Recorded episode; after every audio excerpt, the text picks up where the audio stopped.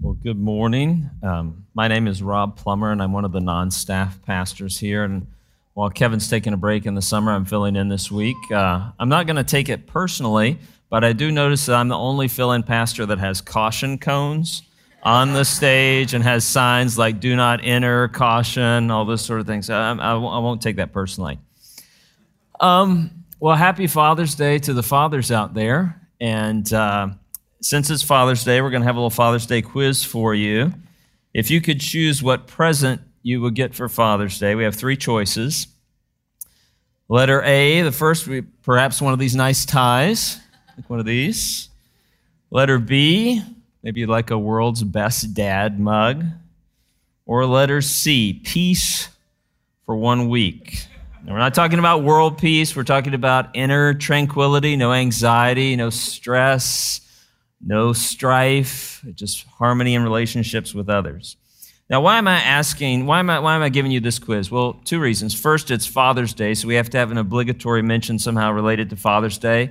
And kudos to you guys, that's enough for you, right? You're like, that's cool. It's Father's Day, that's all you need to say. We do have a donut sculpture out here as well. Seriously, if you want a donut afterwards, so that's even bonus. But secondly, uh, just to get us thinking about what we long for and what we want. And peace is something that we really do want and we really do long for. And this is, and it's something that the Bible speaks very practically about. I mean, if you look in the world, advertisers and marketers know that we want peace, don't they? I mean, if you, you see the advertisement for the yoga class, the woman has the most serene you know, look on her face. It's like, if you take this class, you will feel peace. Or the Disney uh, come to Disney resorts, right? Your, your family may be in strife, but if you come to Disney, then you will skip through the park and your children will fall asleep cuddling you with goofy ears on. Everything will be harmonious in your relationships, right? But but we're, we're, we're looking, we want the Bible. We don't want the world to define what peace is. We're going to look to the scripture and ask, what is peace and how can we experience it more? We're in the midst, why are we talking about peace? We're in the midst of a nine week series on the fruit of the Spirit. And that's a term that Paul uses to describe a number of qualities that Christians have. Right? These are gifts that God has given us when we become believers. We have love and joy and peace. These are things that are in our life, but they're things we're to cultivate and grow in as well. And so both of those things are true. They're, these are gifts of God. If you're a Christian, you have love and you have joy and you have peace, but this is something you're called deeper into to grow into. So we're, we're going to continue uh, looking at this short text and working through these qualities, peace for this week. So I invite you to stand as we read from Galatians 5, verses 22 and 23.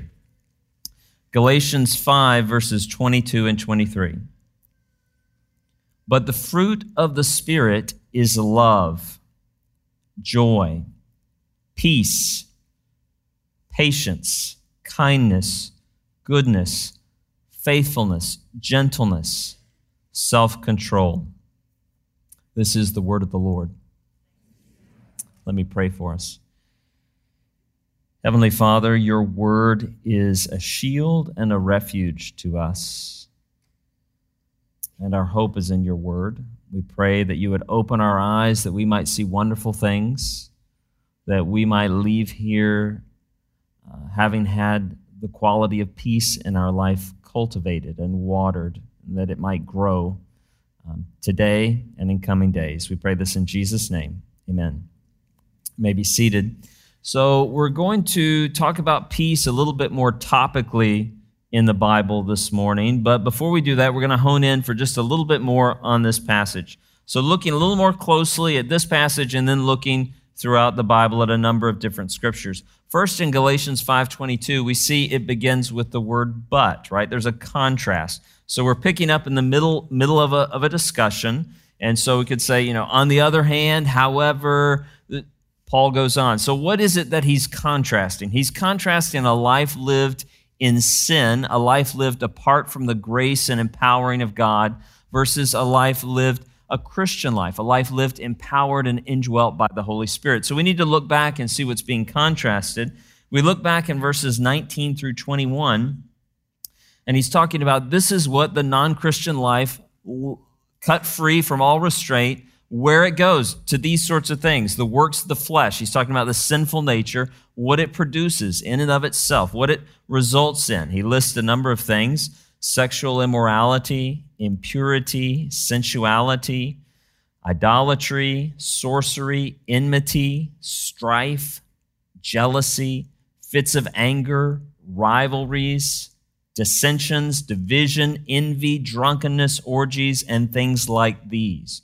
Right? And, and Paul is saying the life lived apart from God, this is what it produces. But the life that God gives us is a life of love and joy and peace. Now, Paul's not saying that Christians, if you read the, the chapter 5, he's not saying that Christians will never be tempted by those things. They'll never He's not saying they'll never fall into those things. Christians envy and they have jealousy and they have anger and they fall into sexual immorality. But the difference is a Christian is grieved by those things. The Holy Spirit is grieved when we fall into those things and we experience grief and repentance. And, and we, we desire to live a life that Paul describes in the fruit of the Spirit. Let's look a little bit more carefully at that phrase, fruit of the Spirit. We can contrast fruit of the Spirit with works of the flesh, right? Our sinful nature, something we work and produce, are those things left to ourselves. But the Spirit, the Spirit of God, produces these other qualities, right? This is a supernatural work of God. To have love and to have joy and to have peace, that's something that the Spirit produces in us. We give thanks and praise to Him, but it's also something that, that, that doesn't just come completely preformed and fully made. It's something that grows, right? That language, the metaphor of fruit, speaks to growth, right? It speaks to progression, often gradual progression. My, I have a young daughter who wants to grow tomatoes, and we plant them. I mean, it's like the next day, she's like, "Where are they?" You know, where, where but but it's like I was like, "Well, it says it's like 60 days, right? To grow something takes time, and it's often very gradual." So this is not a call to passivity but it's a call to action. If you look in chapter 5, in verse 18, we're to be led by the Spirit. In verse 25, we're to live by the Spirit. In verse 25, we're to keep in step with the Spirit. So while, while it's wonderful, we celebrate that God has given us love and joy and peace, these are things we're called to cultivate. We're called to, to keep in step with the Spirit as we hold on more tightly and experience peace.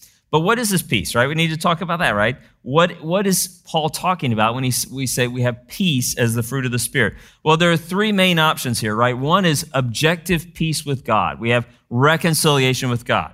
Another option is that we have an internal tranquility. We have a, a peace, a comfort from trusting God. And a third option is we have peace with others, right? Harmony with others. And, and we look at this passage, it's, it's very you know, it's hard, there's not a whole lot of context there. But if you, you look back to, to, the, to the sins that are listed there, they're usually very external, visible things like fits of rage, anger, sexually immoral behavior, drunkenness.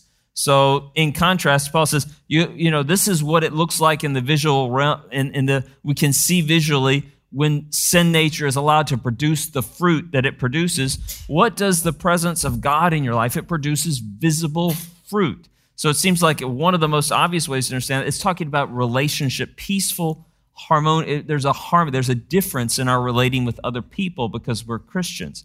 We look back at that other list, but it also has, has elements of the direction of one's heart, invisible aspects like like jealousy. Jealousy has evidence, but it's, it's a direction of the heart. Our, our envy, our enmity, our anger. And so, in the same way in these other lists, love is more of a direction of the heart that has action, that, that produces actions. Joy is, is a, a delight of the heart that then produces visible behavior. So, in the same way, there's, there's an inner comfort and trust in God that then, that then is visible in outward relationships. So, here's my Here's my working definition of what Paul, I think, meant by peace in this list. What, what is the peace that is the fruit of the Spirit? Peace here seems to be talking about an internal tranquility that comes from confidence in God that spills out in harmonious relationships. I'll read that again. It's an internal tranquility, right? A comfort and a trust that comes from confidence in God and that spills out in harmonious relationships. And all this is grounded on the fact that God has reconciled to us to himself through Christ and has given us his spirit. And, and we realize again that this is not something that's come all done, right? It's, it, comes, it comes as fruit to grow and prosper and for us to enter more deeply in. And that's what we're going to talk about in the sermon is how can we let, let's understand this a little more deeply and how we can experience it. So the rest of the sermon is going to be topical, looking through some different scriptures and different dimensions of what peace is. Four of those. First off, we're going to talk about peace biblically is grounded in the nature and promise of God. So, in other words, peace is not just something that's dependent on us as humans, our ideas. Peace was existent in existence long before any human or any anything was created, right? Peace is, is grounded on the very nature of who God is. God is love, God is holy, God is peace. In 1 Corinthians 14 33, Paul is dealing with disorder in the church there. There's you know, the worships of chaos in the worship service. And Paul's argument, he says, for God, he says they should be orderly and harmonious and peaceful. For God is not a God of disorder, but a God of peace, right? If you're in relation with a God who is peace, who within and of himself is harmonious and whole and complete, right? The Father, the Son, and the Holy Spirit, there's complete harmony and perfection and unity and agreement. If we're in relationship with a God who is peace, we should reflect that peace. In Judges 624, Gideon names his altar there, the Lord is peace, right? Yahweh, the God of Israel. Yahweh is shalom, right? And if you know uh, the word shalom, the word for peace in Hebrew, you realize it often has a, a wider range of meaning than the English word peace. It speaks to completeness, right? And harmony, wholeness, freedom from care, well being. And, and, and it, I think it's, it's grounding to us to realize the, that, that, that for all eternity past, now, and for all eternity future, reality, the peace that we long for, that we desire, is there and is ultimately grounded on, on who God is in Himself. Right? God is peace, and there's a perfect peace among the Father, Son, and Holy Spirit. And when God created the world, the world He created reflected that peace. It was good and harmonious. It was a place of fulfillment and rest and completeness. And the reason it's not now is because of rebellion, because of human rebellion. And, and, and we can look at what we know of uh, documented world history. We can go back to the oldest documents we have, which are clay tablets or hieroglyphics or Sumerian tablets. And we can see for all of documented human history, it has not been a history of peace, right? It's been a history of war and strife and backstabbing and anxiety and frustration and worry and fretting. But the good news is, according to the Bible, this is a very temporary, even though to us it seems overwhelming, it's a temporary thing because the Bible reports that uh, there's coming a day when there will be a new heaven and a new earth and the old order of way of this will have passed away and who God is in and of himself will be reflected perfectly in the ordered and harmonious new creation that is coming. In Revelation 21, verses 3 through 5, we read, And I heard a loud voice from the throne saying, Look, God's dwelling place is now among the people, and he will dwell with them, and they will be his people, and God himself will be with them and be their God. He will wipe every tear from their eyes there will be no more death, or mourning, or crying, or pain, for the old order of things has passed away. He who is seated on the throne said, I am making everything new. Then he said, Write this down, for these words are trustworthy and true. The reason we long for peace, the reason we want peace, is we were made for peace. We were made in the image of a God who is himself peace. We were not made for cancer. We're not made for death. We're not made for divorce or strife or anxiety, right? We were made to worship and love a God and enjoy Him forever. Um, in the back of my house, we have a, a sunroom, and we recently put some binoculars there so we can watch birds. So I guess that officially means that I'm an older person now. But when we when we were one of my daughters wandered back in there and she picked up the binoculars and she looked through them the wrong way. She's like, "Whoa, everything's really small, right?" And uh, and it made me think about I mean, that's a distortion of reality. But when we put the Bible up, it makes everything look really small in the right way, right? all the anxieties and troubles, things that things that take away from our peace. It makes all those things shrink.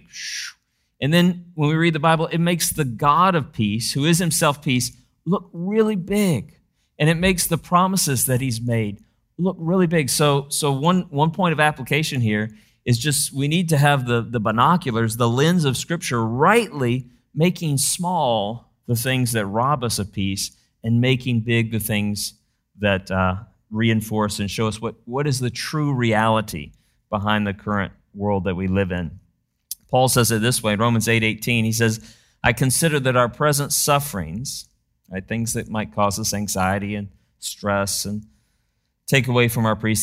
These things are not worth comparing. They're seen in the proper perspective with the glory that will be revealed in us, with the glory of God that, will, that we will experience in the new heavens and the new earth when we're with Him forever. So we see, first of all, that biblically, peace is grounded in the nature and promise of God. Secondly, we see that biblically, peace is reconciliation with God through Christ. Saw that in the little video here at the beginning. People, Christians, we intuitively know this, right? We we, there is no inner tranquility.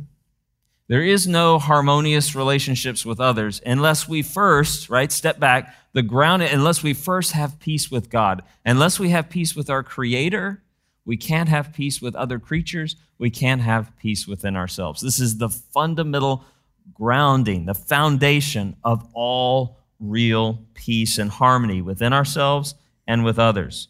Paul says it this way in Colossians 1. He says, For God was pleased to have all his fullness dwell in Christ, and through Christ to reconcile to himself all things, whether things on earth or things in heaven, by making peace through his blood shed on the cross. Once you were alienated from God and were enemies in your minds because of your evil behavior. I want you to just, just listen to that language, right? Enemies. This is, this is what, what we were alienated, not reconciled, at war. Right? So, so everyone in the biblically, everyone in this room fits in one of two categories. Right? So we'll say category one is right now you are at war with God, whether you realize it or not. You're alienated from God. You're an enemy of God. You're not reconciled to God.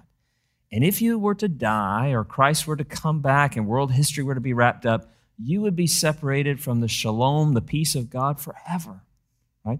The other category, the other category, everyone in this room fits in one of these two categories. The other category is you were alienated from God. You were an enemy of God. You were not reconciled with God. But now you are forgiven. You are you were an enemy and now Jesus through his blood on the cross, through the substitutionary death he made for you, you have been brought close to God. It's, it's almost like you wave, you you wave the white flag of surrender, right? You've been, you've been in rebellion against the king, but you wave the white flag. And then you're, you're brought into the king's camp, but you're not put in a prison. You're not put in a prisoner of war camp, but you're brought into the castle and you're given new clothes and you're given a feast and you're adopted into the king's family.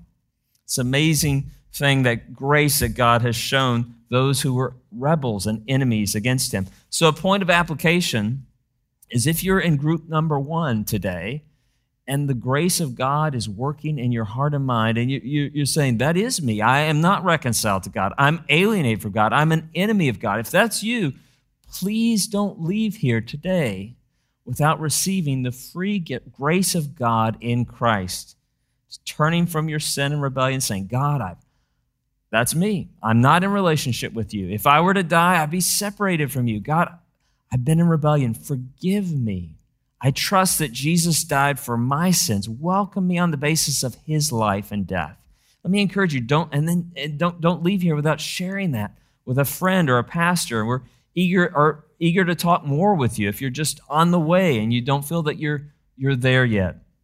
If you are part of the second group who has known and received this, let us remember this. Let's remember that we're all forgiven enemies. We're all, we once, those of us who are Christians, we were all once enemies of God. And, and we need to remember that because enemy, if we remember, we are enemies who are forgiven, we were alienated, who've been reconciled.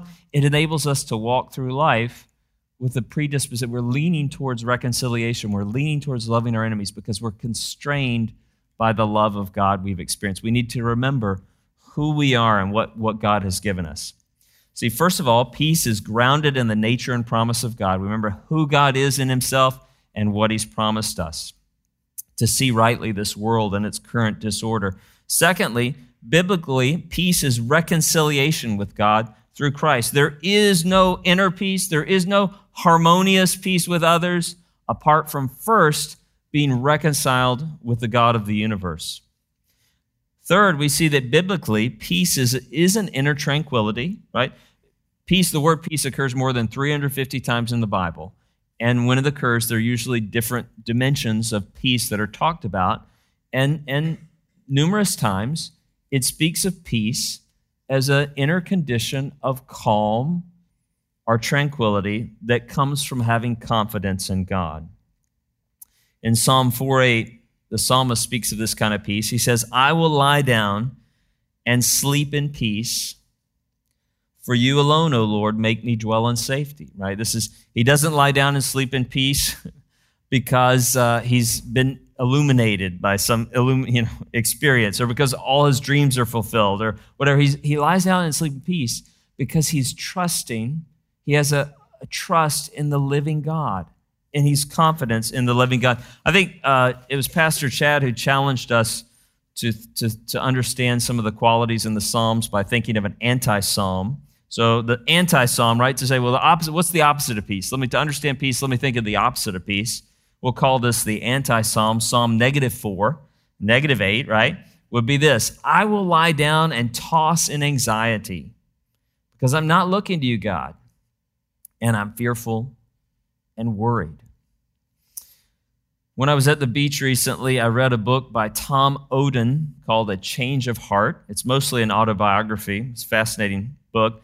But in that book, he, he speaks about, there's a part of it, he's real interested in psychology and other things, but there's a part of it where he speaks about three things that rob modern people of peace, rob modern Christians, rob modern people of the experience of internal peace. And I thought it was real helpful. He talks about the guilt from the past, boredom or listlessness, meaninglessness about the present, monotony or displeasure with the present, and anxiety about the future. And, and we don't have time to go into this in great detail, right? Each one of these could be a, a sermon on guilt or on boredom, on anxiety. But I want to briefly show that the scripture answers each one of these things that is an enemy of peace. First off, the guilt about the past there is good guilt, right? If we're living in active sin and rebellion against God, it's good to feel guilty because that guilt, that, that discomfort, that anxiety, that fretting is, is should be driving us to turn to the, the God, to our Creator, right? to repent of our sin and to, to it, either for the first time to experience justification and forgiveness, or if we're in relationship with Him as a father to a son, to receive His parental forgiveness, right? There is a good sense of guilt but many Christians, many of us walk around with, with a false shame and guilt, right? Just thinking and troubled by sins and things we've done and repented of multiple times, we've dealt with before, but we're, we're weighed down and troubled and anxious and harassed by those things. In Colossians 1.22, the, the end of the passage we were looking at a moment ago, it says, but now, ending here, it says, But now God has reconciled you by Christ's physical body through death to present you holy in his sight, holy in his sight, without blemish, and free from accusation.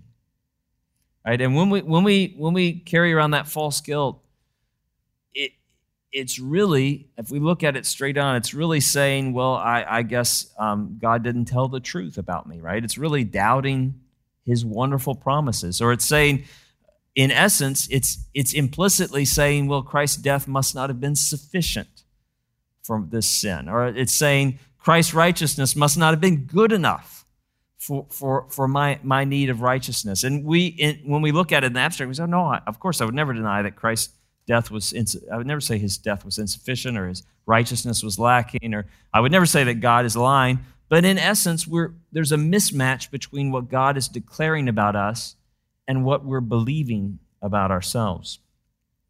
A second, a second enemy of peace um, is what he calls a boredom or a listlessness about the present.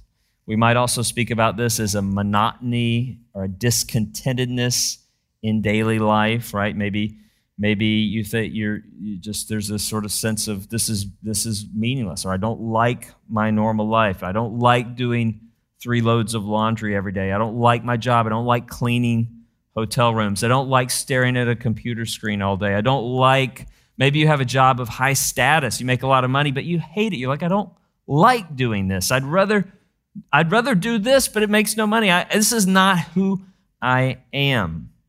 And again, if we come to the Word of God, we don't have time. This is a whole whole theology of vocation we could talk about, right? But the, the Bible tells us, if we could summarize it, it says, whatever work is in our hands to do right now, doing laundry, cleaning hotel rooms, staring at computer screens, unless it's sin, that work that's in our hands is work that God's put there. Doesn't mean we're going to do that the rest of our life, or, but that's the work God's given us and we're, He will enable us to do it for His glory and for the love of our neighbor. And if you really understand that, that transforms the most mundane task. So if you're here and like right now, your your your job is flipping burgers at Wendy's, and that's that's like the job that culture would despise the most. Oh, you're just working at a fast food restaurant, doing a mundane task.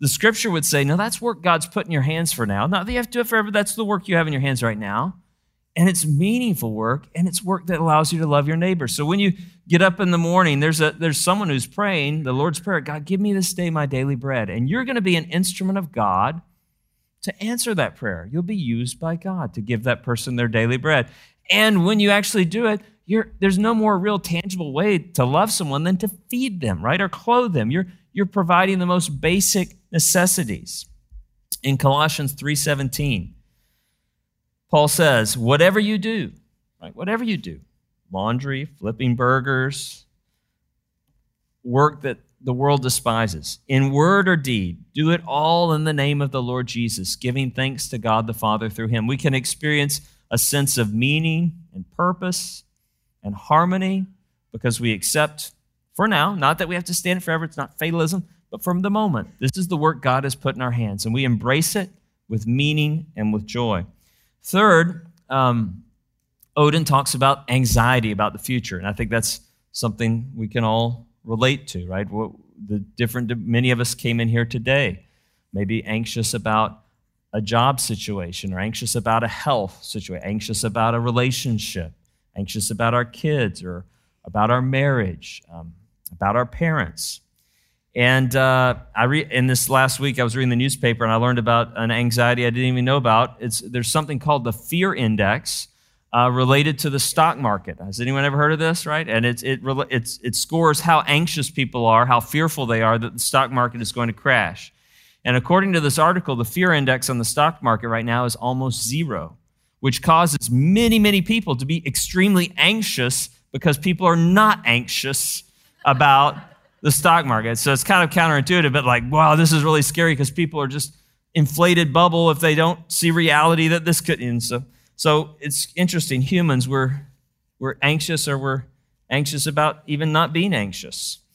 Um, and ultimately, anxiety about the future, right? There's there's obviously there's issues of wisdom and care and prudence and things like that, but but anxiety about the future is ultimately a lack of trust in God's goodness as Father and His sovereignty. It's saying, I don't trust that God's in control. I don't trust that He's ultimately good, and, and I don't trust this is going to work out ultimately. And you know, Romans eight twenty eight says, "All things work together for the good of those who love the Lord and are called according to His purpose." But maybe this is an exception to that because it doesn't look very good, right? In Philippians four six to seven, Paul gives us the antidote to that anxiety. He says, "Do not be anxious about anything." So whatever you, you need to fill the word anything with whatever you brought in here this morning. Like, what is it?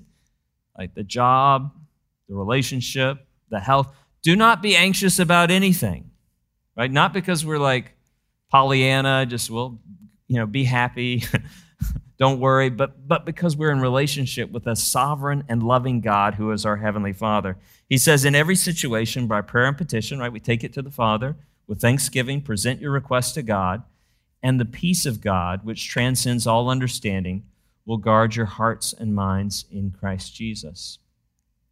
So we see these different things that try to rob us of peace. Right? God gives us peace, but how much we need to cultivate it. How easily, how easily our peace is disturbed. And we see the danger of guilt. We see the da- false guilt. We see the danger of listless, meaningless boredom, you know, just discontent with daily life. We see the anxiety about the future. And the commonality among all of those is the answer to them is, is not believing the lies about our guilt, believing the lies about our that our lives are meaningless or monotonous, or believing the lies about the future, but believing what God has said about our guilt, believing what God has said about our work, believing what God has said about our future. There's a, a nice picture of this, visual picture for this in Psalm 1. In Psalm 1, it says, The person who delights in the law of the Lord, right? That they're letting the God's word shape their reality. The person whose delight is in the law of the Lord, the person who meditates on his word day and night, he is like a tree planted by streams of water, which yields its fruit in season and whose leaf does not wither. Right? So, so I mean, we're talking about fruit here, and we're talking specifically about the fruit of peace. So as we think about our lives, you think about your peace is like a, a fruit in your life. You have to say, well, that's something God's given me, but when I look at that fruit in my life, is it is it ripening? Right? Is it like a peach? Is it juicy and red? Is it, I mean, is it, or is it green and bitter and small? You know, and then and then we look at the roots of our tree. So just a self-reflective question here. What does the fruit of peace look like in your life? And where is your tree planted? Right? Is your tree planted by streams of living water? Is your tree planted? Are you soaking up? Is your reality being constantly checked and reshaped by God's vision of the world and who you are and, and, and what you're called to, right? We need, we, we need uh, Uh, the, a verse that's meant a lot to me the last couple of days is Psalm 119, 114. It says, God, you are our hope. God, you are our hope and our shield my trust is in your word, right? My, it's, so it's in, was like, is your trust in God or your trust in his word? Well, the only way I know God, the way God's revealed himself is through his word. And his spirit takes that word and rubs it and applies it in my heart, fills me, it changes the way I view reality by that. I need the word. So where's your, what does your fruit look like and where's your tree planted? So we see here, one peace is grounded in the nature and promise of God. Two pieces reconciliation with God through Christ. We have that foundational reconciliation before we experience other peace. Three pieces an inner tranquility um, that comes from a settled confidence in God. And finally, the fourth, fourth element of peace we're going to look at is that peace is relational harmony with others, right? In Matthew 18, Jesus tells a famous parable about a king uh, and a man who owed that king 10,000 talents of silver. So it's like millions and millions of dollars. And in that culture, if you owed someone that much money, uh, you didn't declare bankruptcy, you were sold into slavery, right? So this guy and his family are going to be sold into slavery. And he begs the king for mercy, and the king uh, forgives him freely. And then the guy goes out, and there's another servant who just who owes him a hundred denarii, like maybe modern money, fifteen thousand bucks. He chokes the guy and gets him thrown in prison. Jesus says no. He says there's no way when you experience reconciliation with God, when you know peace with God, when God makes peace with you, you're required to make peace with others. It's, it's a, the constraining experience of love and peace. So when we are reconciled with God, it, there's a it's in, there's a demand, and there's both a reality and a demand that we must strive for harmony and peace with those around us as a picture of the God who is peace and who has made peace with us. We don't have time to talk about it, but it's every realm of life, right? Home, church, society, among different races, among different socioeconomic groups, among genders, men and women, among people of different ages, right? God has enabled us, called us, and is enabling us to live in a harmony that, that, that the culture has no category or explanation for how that peace can exist among people who normally would be in competition and at war with each other. It's a, a scripture that makes this very clear and is application and truth all mixed in together is Romans 12 18. Paul says, If it is possible, as far as it depends on you, live at peace with everyone. Now remember, Paul's letters, the first part is filled with all the theology, right? The first part is filled with God has reconciled you to himself through Christ. That's some of the most beautiful expressions of that, the first part of Romans. So this is just the application of that. Because you live at peace with God, you must live at peace with everyone. that means spouse, right? That means work, that all the eh, but but I love the qualifications. And he has two. if it is possible.